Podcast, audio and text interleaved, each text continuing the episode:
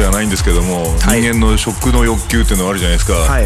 あーまあ食の欲求なんだけどあの、はい。先日ね、はい。えーアメリカ本土にちょっと行ってきたんですよ、はい。ワシントン DC とニューヨークと回ってきたんですけど、はい。はい。えーこれがまたあの私と私の両親2人連れてはい。行ったんですよ、はいはいはいはい。えーうちの親は初海外旅行今回のためにパスポートを取り、はい。えーまあそんな感じで行ったんですけど、はい。えーもちろんあのあんまりお金なかったら全部あのマイル特典航空券でただ旅行で行ってきたんですけど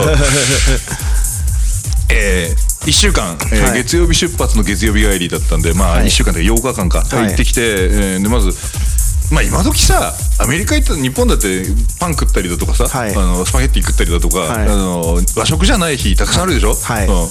なんで1週間ぐらいアメリカ行って大丈夫かなと思ってたんだけど、はい。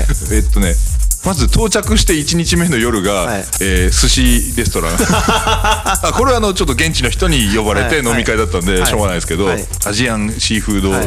えー寿司レストランみたいなところではい。行ったんだけど、で2日目は普通に過ごして3日目になったらもう昼からうちの親父がね、はい。ラーメン食いたい。ラーメン食いたい。割と早いっすね。ああれ？もう？みたいな。感じになっちゃって、はい。えしょうがないんでワシントン DC で探したら、あの大化屋っていうさ、札幌ラーメンのお店があって、はい。で行ったんですよ、そしたら西山製麺って札幌のめ麺のやつ取り寄せてはい。やってるラーメン屋さんで、お見まごうことなき、はい。味噌汁醤油札幌ラーメンだ、はい。っていうのがちゃんとしたやつが。出てきたんですけど、はい。一杯14ドルするんだよ。あーらしいっすね。聞きました。はいそれ聞いたことあります。ででそれにさらに消費税10%でしょ、、はい。くらすんだよこれと。らしいですね。為替レート110円だとしても1800円ぐらいのラーメンを食ったわけですよ、はい。やべえなこれと、はい。でしかも俺小ライスとか頼んじゃってさ、はい。あ本当に日本の米だって言いながら美味しい美味しいって食べてたんだけど、はい。まあそういうようなことを体験した後、はい。なんで外国でわざわざ日本酒を食う必要があるんだという部分と、はい。まあ、あえて食べる楽しみもあるよねっていう部分そうですね。があったんだけど、はい。ただやっぱりどうしてもラーメン食べたいっていうあの欲求はちょっと早いんじゃねえかなと思ってな。それと同時うん。にすごくよく聞くのが、うん。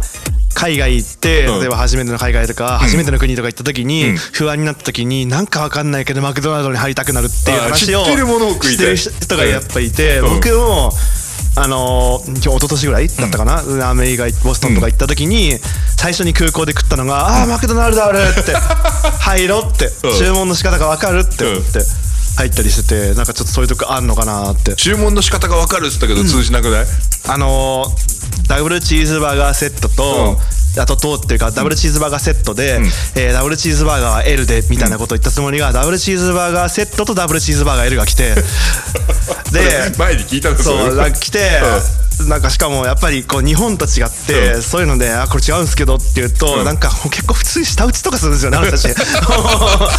だから言えなくて、あー英語で伝えるのはもうめんどくせえし、もういいやとか、あともうサブウェイもこれも注文の仕方が分かるから、でサブウェイ行ったらこれどのパンの生地みたいなこと言われて、えーっと種類このこれなん英語でなんて言うんだって思ったら「あー後ろ」っつってなんか「これ何？なこの生地何?」っつって「あそれ？はい」っつって「はい何ドルです」みたいな感じになって「すいません」って「すいません」。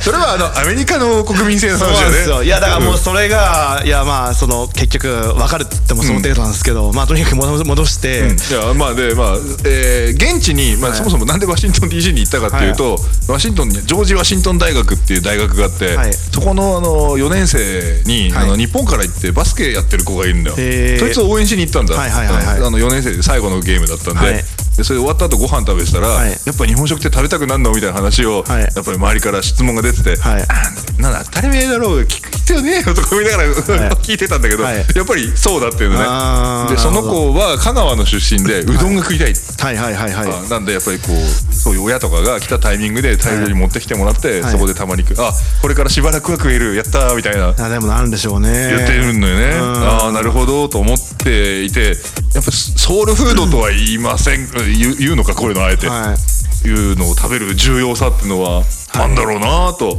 あのーバッタを倒しにアフリカに行くだったかな。そのはあベストセラーの本で、うん。バッタ研究所の人がアフリカ大陸行って、うん。特定の国行って、あの大量に発生するバッタを捕まえて研究するみたいな国のための仕事なんですけど、はい。に行った時もとにかくやっぱあのーせなんか欧米とかじゃなくて、特に中近東とかアジアとうんかアフリカとか行った時に食の違いにびっくりしすぎることで、うん。そのいあと何個カップラーメンが残ってるかっていうことに関しての記録がすごいんですよね。はいはいはい。でそれが尽きちゃうと、ん。ああもうきついっていうなんかその現地の食事は美味しいは美味しいんだけど、ん。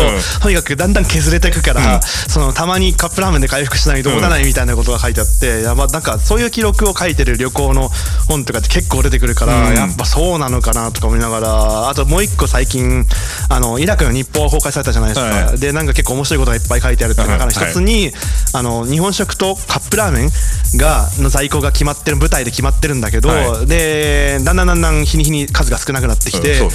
うん。でえに毎日この人数が毎か毎回食べるには足らなくなってくるっていうので,、ではいうん。あと何個ってもう把握できてるんだけど、うん。まあ、カップラーメン程度ですから、なんか厳密に管理してるわけじゃなくて、うん。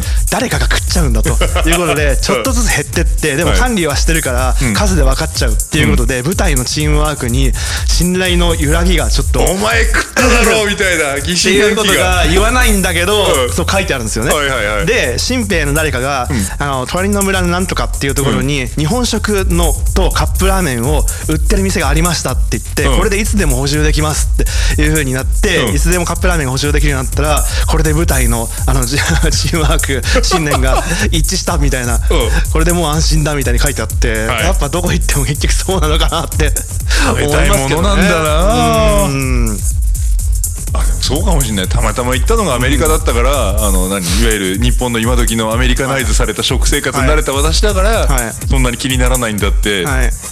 もしかして別の国だったら無理だったかもしれないね。あのーボストンにうん。呼ばれて、あのー DJ しに行った時も、あのホテルとかを作るわけじゃなくて、あのホームパーティーとうん。兼ねてその人たちの家に泊まったんですけど、もうもう典型的すぎるぐらいのアメリカ人の食事だから、はい。もう毎日のようにバーガーとピザが出てくるんですよ、本気でこんなにっていうアニメの話じゃなくてっていうぐらいバーガーとピザが出てきて、ディナーって言ってるのにピザが出てきたりとかしてて。ででもうでしかも飲み物がソーダばっかりなんですよ。炭酸、でもあまりにもたくさんの種類の、うん。マウンテンデューがうん。色とりどりの日本に売ってないやつが置いてあって、うん。だんだんだんだん麦茶が飲みたいとか 普通のカツ丼食いたいとか、うん。お蕎麦食べたいとか、俺4日目ぐらいになってましたね結構。なるんだねなってましたね。やっぱはい。ね。バーガーなんか日本でも食えるし、いつ食っても一緒だろうと思いつつ、あまりにもそれがずっと続くと、お蕎麦が食べたいって ななりましたねそうあの最終日ニューヨーク行った時に、宿からワンブロック離れたところに、はい日本食のあの食品店があって、はい。グロサリーストアが食料品店があって、はい。行ったらさやっぱ見事に日本のもの並んでんだよね、はいはいはいでしかもそこのお店で作ってるお惣菜とかがあって、はい。うわこれだってやっぱりうちの親とかガンガン買って、あいや。3日なのに。3日4日なのに。でであの晩飯外で食わないでホテルであの飲みながら食ってましたからね。あーそのバッタの人にはうん。削れるっていう言い方が言ってましたけど削れる。その現地食を食べてると美味しいんだけど、なんかあの好奇心で食べられる、ん。あの量の限界ああはいはい。と、うん。ほ補充したい安心感の削りが激しくて、うん。カップラーメンとかを食べたりカレーとか食ったりすると削りが戻るっていううん。言い方をしてて、うん。だからその初めての海外旅行とかだと3日で削れちゃったんじゃないですかね。完全にすり減っちゃったんじゃないですか、まあ3日かける2だからね、はい。うん。ワシントン3日のニューヨーク3日だったから、確かに削れてるかもしれない、削れてるかもしれない。僕も3日4日でバーガーで削れましたね。あので最後さ、あのはい。じゃあうちの親父も音楽ちょこちょこやってたので、はい。ジャズバーに行こうって、はい。でちょっとさーっと調べたらちょっと比較的遅くまでやってて、はい。あのはい、すぐ入れそうなところを探していったら、そこが日本人経営だったんだよ はい。カウンターの中には日本人いてさ、えおつまみのメニューとかもなんかすごい日本居酒屋メニューがあってさ、へー。タコワサとかあんの？アメリカ行って。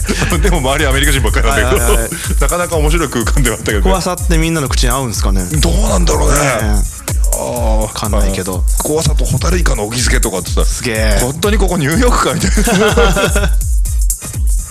そうっすね。まあでもなやっぱ削れるんでしょうね。いやでもだんだんとそうやって異国情緒じゃなくて、はい。世界は交わってきてるんだっていう感覚にだんだん変わってくんね？そうやってるなるほどそうですね。